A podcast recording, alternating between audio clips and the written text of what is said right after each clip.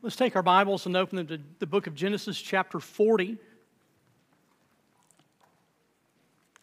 And as you're turning there, let me just give a, a word of thanks and appreciation to our, our worship team and our audiovisual team that uh, serve so well and faithfully and diligently each week to lead us in worship. And I was just reminded this week as we Uh, began our fall semester. So last Sunday night, all the Awana clubs started, and then this Wednesday night, university classes started, and uh, children's choir, and up the Soddy Daisy campus, we started Club three sixteen, and our worship teams that serve each week, and you had Sunday school teachers that prepared, and greeters that got here early, and just each week at Stewart Heights and amongst the three campuses, there's just this group of people that serve so faithfully and so diligently.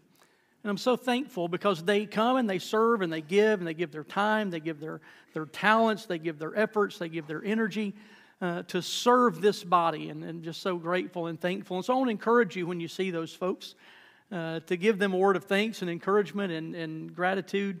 Uh, but they serve each week so well, and just I'm very thankful for them. As we move into uh, this lengthy portion, portion of the text this morning in Genesis chapter forty and forty-one, uh, we're going to try to cover quite a bit. Well, let me rephrase. We're going to cover quite a bit. I'm going to try to do so in an appropriate amount of time.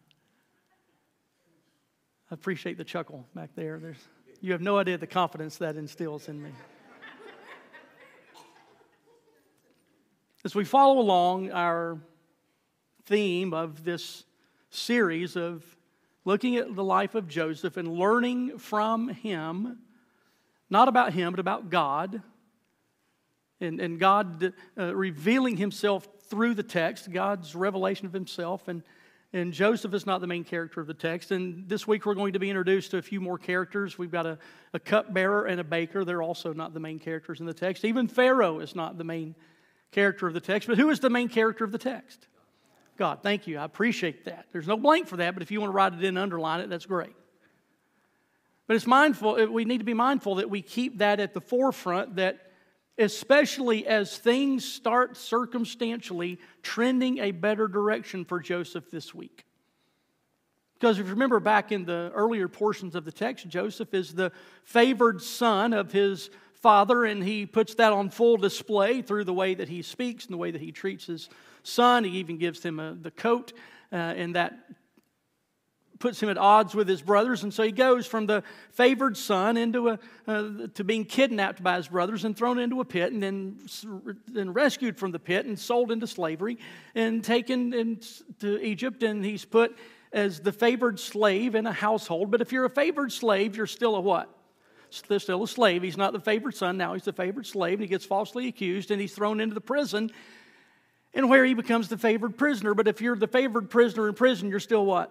Still a prisoner in prison. You're still not home. He's a long way from his father's table. He's a long way from his father's favor. But he had these dreams back here that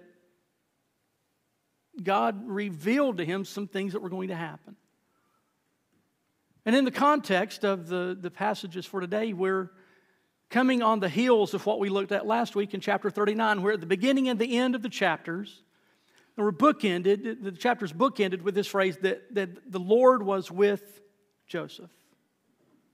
The Lord is with him in Potiphar's house, and he gives him favor and blesses the Egyptian's home because of all that God does in and through Joseph, that Potiphar actually reaps some of the benefit.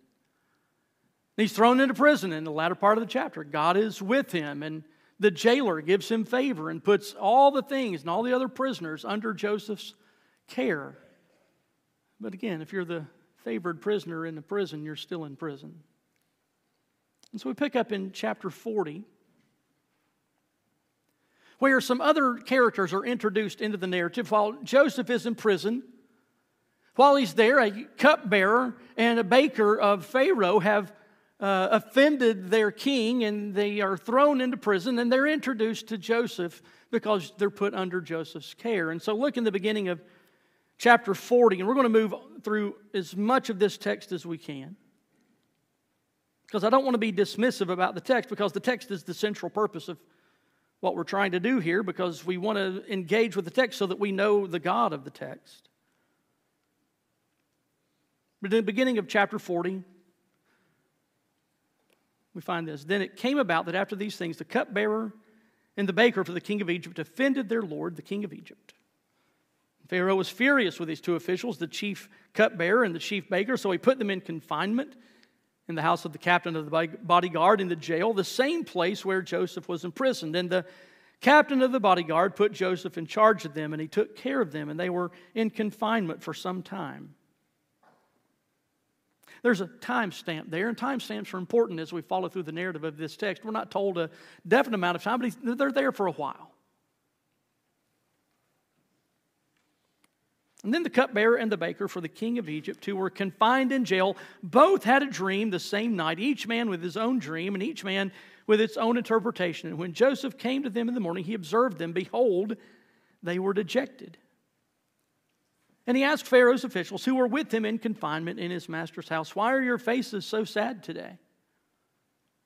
And they said to him, "We have had a dream, and there is no one to interpret it." Then Joseph said to them, "Do not interpretations belong to God? Tell it to me, please." So press pause there. The theme of dreams is woven all throughout this text. So sort of what started the quote-unquote trouble for Joseph. He had a couple of dreams and told his brothers and his family, and they hated him for it. Remember when they hated him, they hated him some more, and they hated him even more? The dreams didn't help the building of hatred. Because, oh yeah, in the dreams, you're going to bow down to me. Remember the sheaves and the stars? We're going to bow down to you. Psst. That's the rough translation of the Hebrew. Very rough. But you get the context. Fast forward in the narrative, here's some more people with dreams. And Joseph makes the same. Do not all interpretations belong to God? So tell it to me. So the cupbearer told his dream to Joseph, and it said to him, "In my dream, behold, there was a vine in front of me, and on the vine there were three branches, and it was budding, and the blossoms came out, and the clusters produced ripe grapes. And now Pharaoh's cup was in my hand, and so I took the grapes and squeezed them into Pharaoh's cup, and I put the cup into Pharaoh's hand." And then Joseph said to him, this is the interpretation of it, the three branches are three days. Timestamp. Pay attention. "With three more days, Pharaoh will lift up your head and restore you to your office." Lift up your head. He'll turn your face up. And he's downcast. He'll lift up your head. Lift up your face. "Restore you to your office." Wonderful interpretation. "You will put Pharaoh's cup into his hand according to your former custom when you were his cupbearer."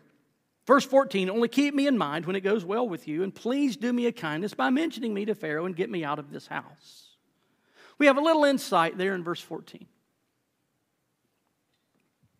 We could make Joseph the superhero of faith in this narrative. Verse fourteen gives us the indication and some implication he'd rather not be there.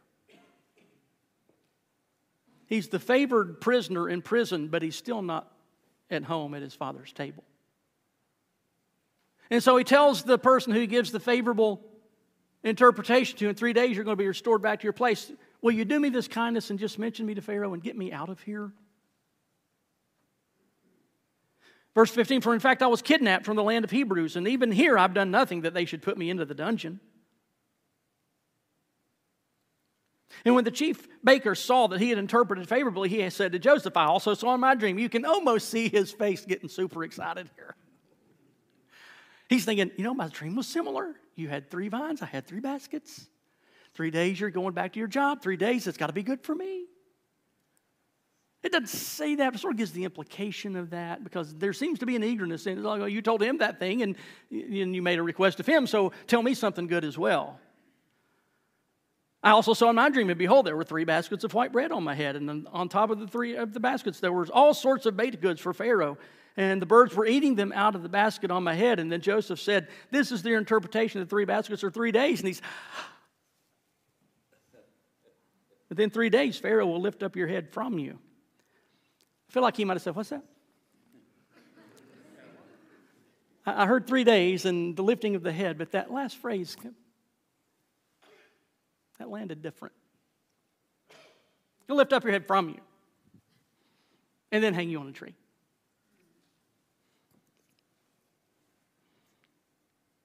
And the birds will eat your flesh off of you.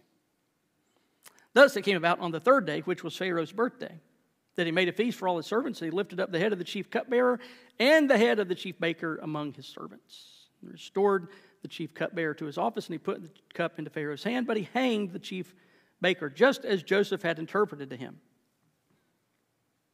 Yet the chief cupbearer did not remember Joseph, but forgot him. Abandoned, forgotten. But the Lord is with him. Remember how I said timestamps are important? Now, it happened at the end of two full years. So fast forward in the narrative two years. We're told zero between twenty-three and forty-one one, except that two years have passed. All he said was, will you remember me and do me a kindness and get me out of this prison? Done nothing. I was kidnapped, and even here, I've done nothing to end up here. Will you, will you do me this kindness and remember me? Now, it happened at the end of two full years that Pharaoh had a dream, and behold, he was standing by the Nile, and lo, from the Nile there came up seven cows, sleek and fat, and they grazed in the marsh grass.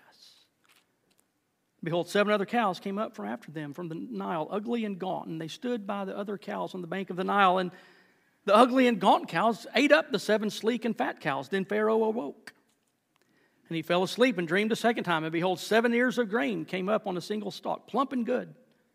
Then behold, seven ears, thin and scorched by the east wind, sprouted up after them, and the thin ears swallowed up the seven plump and full ears. Then Pharaoh awoke, and behold, it was a dream. And now it came about in the morning that his spirit was troubled. And so he sent and called for the magicians of Egypt, and it was and all its wise men. And Pharaoh told them his dreams, but there was no one who could interpret the Pharaoh. Interpret them to Pharaoh. Verse nine, then the chief cupbearer spoke to Pharaoh again, saying, I would make mention today of my own offenses. There in verse nine, you get a little bit of the motive for why the, the chief cupbearer uh, didn't mention Joseph, because mentioning Joseph might also remind Pharaoh of why he was there in the first place. So he comes two years later and says, I would, like, I hesitate to mention this because I don't want to remind you of what I did to get back here. But while I was in prison,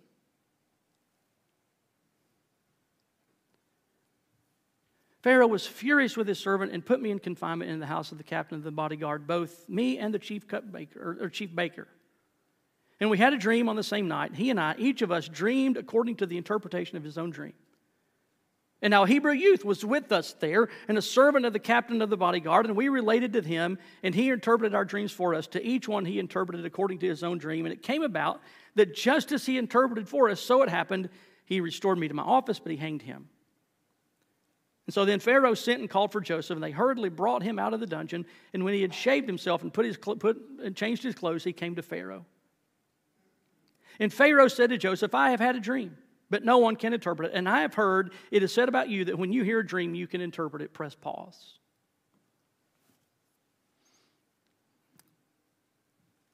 Purposes of this sermon series are that God is glorified. And second, that his people are encouraged while in the midst of suffering. That God is glorified, and that we as his people would be encouraged in the midst of suffering, because we may be in some place of trial or suffering in our own life as we gather here this morning. And while Joseph is not the main character of the text, God is the main character of the text, and we learn about God's sovereignty being on grand display, we also can learn about how to walk as Joseph walked, in faith and trust. But here is the place of crux, if you will, in the text. Because we've seen the context, we've seen the new players introduced into the narrative with the two people in prison and now Pharaoh and his, his court. We've been introduced to some of the timestamps. We understand where in the context of the narrative this is coming. That it started with Joseph being the favored son at his father's table, and now through a series of very particular events, he is now has an audience with the Pharaoh. And so two things that I can that I want us to, to see in this text, but particularly now it is coming on full display, that God displays his sovereignty in Joseph's life particularly by giving Joseph insight. God displays his sovereignty by giving Joseph insight. He didn't just have some random dream back in chapter thirty-seven. Had particular dreams and told them to his family. That we, we are left with the implication then that God in his sovereignty gave these dreams to, to Joseph. And so not only did he work through Joseph's dreams, but as we move through the text, we see that God also gave dreams to the prisoners, but not only gave them those dreams, but also gave Joseph the ability to interpret them. And Joseph recognizes that back in the text. When they say, well, nobody can interpret them, and they say, and he tells them, aren't all interpretations, don't they all belong to God? So tell them to me. And so he tells them the interpretation that God enabled him to give, that God delivered through him, and they came to pass. And now that has positioned him in front of Pharaoh. And I want us to catch what Pharaoh asked. It comes to me that you are able to interpret them. Joseph has the ear of Pharaoh, has an audience with him. He's got the grand stage. If there was an, ever a time in this narrative for Joseph to exalt himself, it's here. But he recognizes that he does not have insight, but rather God gives it to him. And so through Pharaoh's dreams, listen to how he responds. In verse sixteen, Joseph then answered Pharaoh, "It is not in me." Pharaoh said, "I've heard that you can interpret dreams. It's not in me. It's God." When placed on the grand stage in front of the one who in Egypt is God, he says, what you're asking is not in me, but it is in God. God will give Pharaoh a favorable answer. And so while God displays his sovereignty in and through Joseph's life by giving him insight, Joseph displays God's sovereignty by giving God credit. Back in prison, don't all interpretations belong to God? Prisoners come to him, points them to God. Back that narrative up a little bit. Potiphar notices that his house is blessed by God because of God's faithfulness to Joseph. Potiphar recognizing God's faithfulness. The prisoners being pointed to God. Now on the grand stage in front of Pharaoh, Joseph gives glory to God. Continue in the text. It's not in me. God will give Pharaoh a favorable answer. And so Pharaoh spoke to Joseph, "In my dream, behold, I was standing by the banks of the Nile," and he relays the dreams to him. Verse twenty-five. Again, Joseph pointing glory to God. Pharaoh's dreams are one and the same, and God has told Pharaoh what he is about to do. You didn't have just some random dream. And I can only tell you what it's about because God enables me to, but this is what's going on. God has told you what he's about to do. God exercising his sovereignty over Pharaoh's life by putting dreams in his sleep to let him know what's coming. Pharaoh's not just dreaming random things. God exercising his sovereignty over someone that does not claim to be a God follower, but rather proclaims himself to be God. God giving him a picture of what's coming and giving him the one who will interpret it, because God is ultimately in control in all of these things.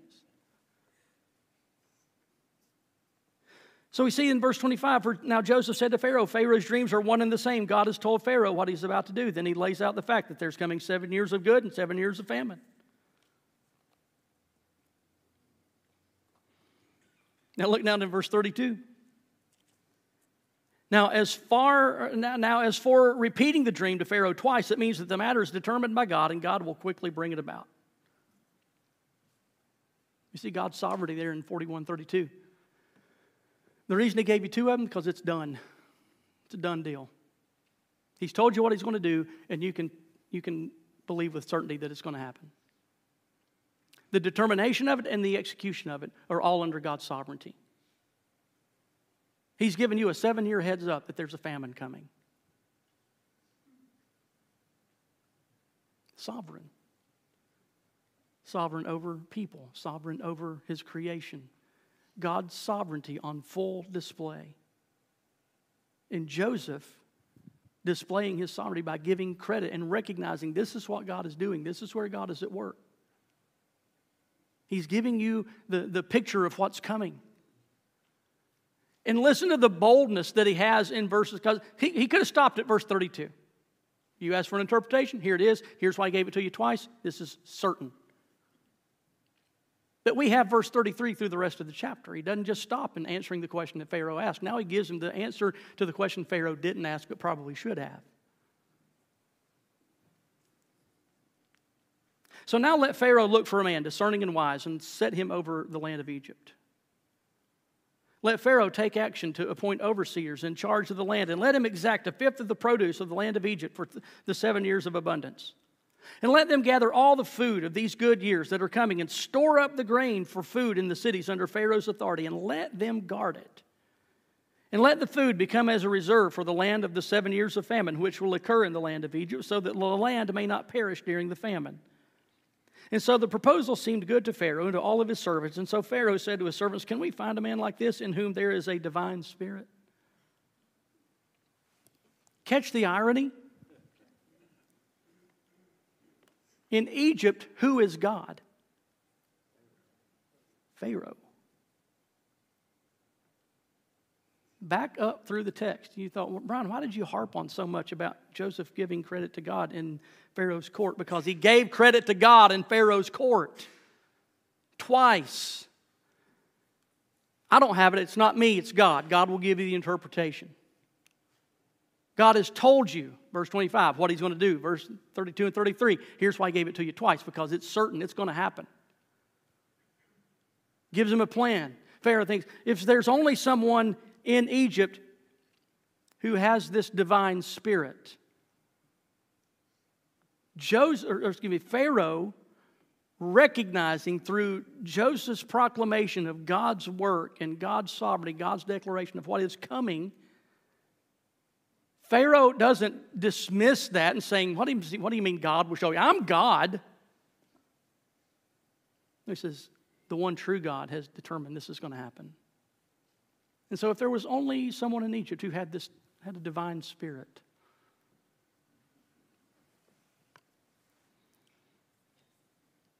So Pharaoh said to Joseph, since God has informed you, there's no reference. No grand proclamation that Pharaoh becomes a God follower. But here, he's at least a God recognizer. He's at least recognizing that the God that you talk about. Since God has informed you of all of this, there is no one so discerning and wise as you. You shall be over my house. And according to your command, all of my people shall do homage.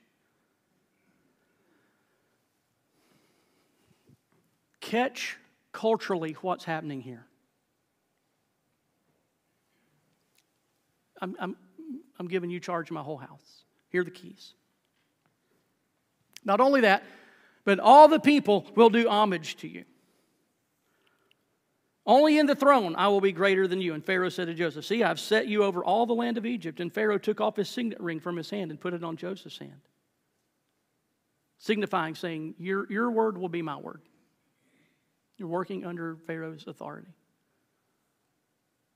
And he clothed him in garments of fine linen and put the gold necklace around his neck and made him ride in his second, and he had him ride in his second chariot. And they proclaimed before him, bow the knee, and he set him over all the land of Egypt. Moreover, Pharaoh said to Joseph, though I am Pharaoh, yet without your permission, no one shall raise his hand or foot in all the land of Egypt. And so Pharaoh named Joseph Zaphnath-Paneah. I've been working on that all week. And he gave him Asenath, the, the daughter of Potiphera, priest of On, as his wife. And Joseph went forth over all the land of Egypt. Now, Joseph was thirty years old when he stood before Pharaoh. Press pause. Time stamp. He's thirty years old. How old is he in uh, Genesis thirty-seven? You're like, oh, that's, that's, that's a bunch of chapters ago, Brian. I didn't know there'd be a quiz. It's open book. Go there and look. seventeen. thirteen years have gone by. Right, math people? Thank you. I hear you correct. I appreciate that. It's like I'm not a math guy, but that's close. This has taken a minute to get from the pit to Pharaoh's palace. We read this knowing the rest of the story. So when he's in the pit, we know what's going to happen. When he gets sold into slavery, we know what's going to happen. When he gets thrown into prison, we know what's going to happen. When he interprets the dreams of the prisoners, we know what's going to happen. He's going to get forgotten, but we know he's going to end up here. We even know the rest of the, the book. We have access to it anyway. All Joseph is doing is being faithful in where God put him. But as we read, he clearly doesn't like being in prison. He'd rather not be. But at no place in any part of this text do we read where Joseph said, this is not going nearly fast enough for me. My suffering, my trial is lasting longer than I anticipated, so you clearly aren't working, so I'm done. I'm finished. You're not working on my timetable. I was the favored son. You told me back here somewhere that people were going to bow down to me, and the only people bowing down to me right now is nobody. We don't have any indication of anything like that in the text. What we have is a consistent recognition that with Joseph, the Lord is with him. And Joseph's response is to give glory to God. All through these slow, lingering days of trial, we see God's sovereignty being exercised in Joseph's life. We see Joseph recognizing God's sovereignty, giving glory to him, to all those that he comes in contact with. And now, as we're thirteen years into this narrative and things are starting to circumstantially trend in a better direction for him, we see him still giving glory to God. Regardless of the circumstances in this text, God is unchanging, and Joseph seems to be trusting and resting. But at the same time, in his trusting and resting, he seems to be very honest with where he is. But ultimately, working under God's sovereignty, we see that God uses trial to position Joseph. God uses trials to position Joseph. He uses Joseph's trial all the way through this text. Because while he's now second in charge in the nation, in the, the, the people of Egypt, and his circumstances are better, and he's got the respect of the people, he's got a wife, we're going to see that he's going to have sons, he's still not at his father's table. He's still not at home. He's still in a place of trial. Even though it's better, it's still not perfect. And God not only uses Joseph's trial or, or, or to position him, but now he also uses Pharaoh's trial. He's troubled by these dreams, and he's troubled in the fact that famine is coming to his country. And so if he only had somebody that could bring him this wisdom, oh, this guy that told me the dreams, let me put you in place. So God using trial of Pharaoh to put Joseph in a place ultimately to glorify God, because in all of this, God is being faithful to his word that he gave to Abraham way back here. Genesis chapter twelve. I'll make you father of multitudes. When he got that promise, how many children did Abraham have? Zero. Fast forward thirty-eight chapters. a bunch of generations later. And if we move on through Joseph's life into the book of Exodus, we're going to have the narrative of how Joseph dies and gets buried in his homeland. But that the people have multiplied in Egypt. And eventually there's going to come a Pharaoh who did not know him.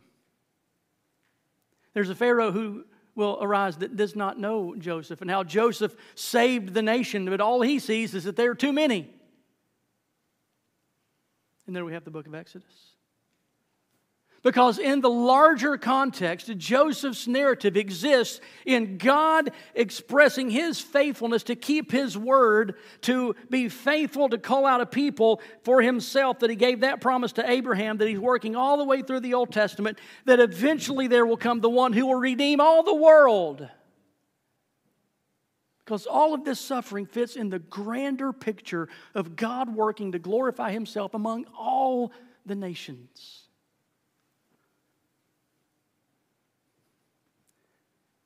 And Joseph knows this part of the story. And he knows the promise of that one, but he doesn't know really all of day nine hundred sixty-three in prison, how that worked all the way out there. That God's faithfulness and His sovereignty on grand display in and through Joseph's trial to position him to ultimately save his people. Because ultimately in all of this, God will be glorified. Go back to the text. Now Joseph was thirty years old when he stood before Pharaoh, the king of Egypt. And Joseph went out from the presence of Pharaoh and went throughout all the land of Egypt. And during the seven years of plenty, the land brought forth abundantly. So he gathered all the food of these seven years which occurred in the land of Egypt. And he placed the food in the cities, and he placed every city the food from its surrounding fields, and then Joseph stored up the grain in abundance like the sand of the sea until he stopped measuring it, for it was beyond measure. And now the year before the famine came, two sons were born to Joseph, whom Asenath, the, the daughter of Potiphera, priest of On, bore to him. And Joseph named the firstborn Manasseh, for he said, God has made me forget all my trouble in my father's household.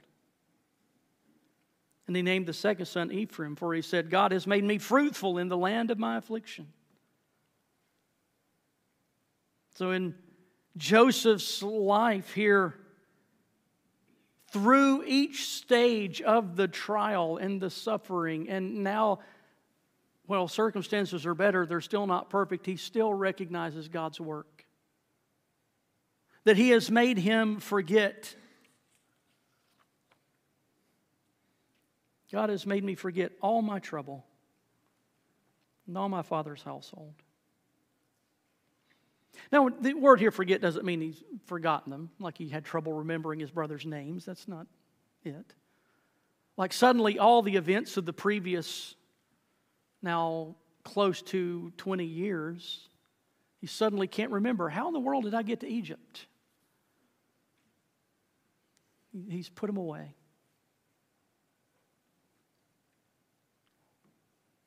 God has made me forget. And God has made me fruitful in the land of my, what's he call it? The land of my what? It's open book. It's right there. Affliction. Still ain't home. He's made me forget all my trouble. He's made me forget all of my affliction. He's given me these sons. He's made me fruitful. I recognize His gifting, His blessing, his, his, his bestowing on me all of this in the land of my affliction.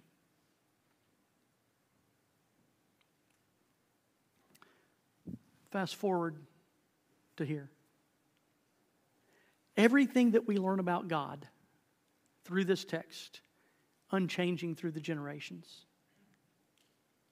So while we, as New Testament followers of Jesus, live in a world that is broken, that ultimately is not yet our home, and will not be. This is the land of our sojourn. God is faithful. God is sovereign. His sovereignty is not tested, it's not pressed, it is not changed, it is not affected or influenced by circumstance or the passing of time. God is who He is in Genesis, Exodus, Leviticus, all the way to now, all the way through the end of the book of Revelation and beyond. God is. He does not change. So just as God is faithful here, He is also faithful now. So then what do we do? How do we bring this part of the text to some sense of conclusion? While we live in the land of our affliction, while we live the land of our sojourn, while some of us may have been here this morning and it was all we could do to get here, and we sing, God, you are so good, and we want to experientially affirm that and believe it, but we also know that in the midst of our suffering, sometimes those words are hard to form. God, you are so good. I'm blessed, I'm called, I'm healed, I'm whole. I'm saved in Jesus' name. Where we desperately want to proclaim those things and believe those things, our experience would also try to pull us to maybe not believe those things. What do we do? How did Joseph endure for these twenty years?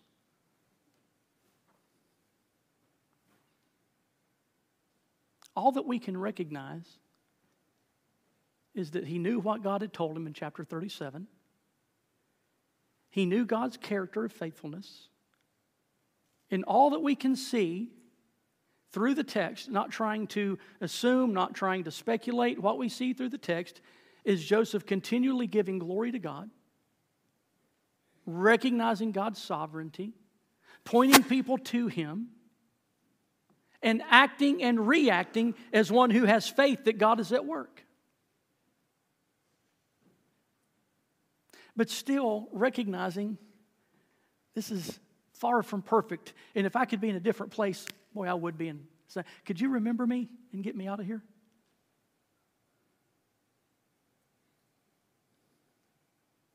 So what do we do?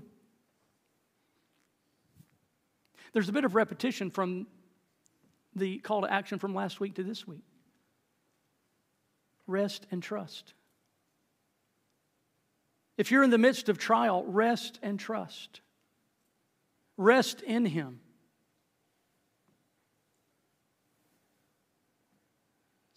His yoke is easy and His burden is light, so rest in Him. Trust in Him because He's trustworthy. Patiently wait for God. Well, I don't want to do that. I don't want you to have to, but God is sovereign, and He's good, and He's faithful, and He has not forgotten you in the midst of your trial. And so when I say patiently wait on God and wait for Him, I'm not saying muster up some more patience in you. I'm, I am wonderfully exhorting you in the name of Jesus, don't try harder. Don't try harder to be patient. Walk more closely with Jesus. Fruit of the Spirit, Galatians chapter five. Love, joy, peace, patience. Patiently wait for God. And I wish that I could promise that your season of trial would end with a nice bow like Genesis does. I cannot. But what I can promise you is that God is good. God is faithful. He has not abandoned you. And we can walk intimately with Jesus in the midst of trial. And He will produce in us patient endurance. That remembering that trial is not always punitive, but it is always purposeful. That we can consider it all joy when we encounter various trials, knowing that the testing of our faith produces endurance, and that we can let endurance have its perfect result in us, that we will be perfect and complete, lacking in nothing, because God is good. Let's pray together. Lord, trial is hard.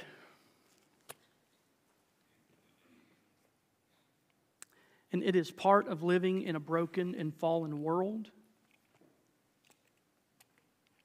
And it comes from all manner of sources. But ultimately, we can rest in the fact, knowing that you're sovereign. You are totally in charge of all things. There is nothing in this universe that escapes your authority. So, Lord, if we're in the midst of trial, then I pray that you will press deeply into us to, to know you, to walk well with you, to know your character, to know your trustworthiness, to know your goodness, to know your faithfulness, and to cling tightly to those things. And you enable us through the indwelling of the Holy Spirit.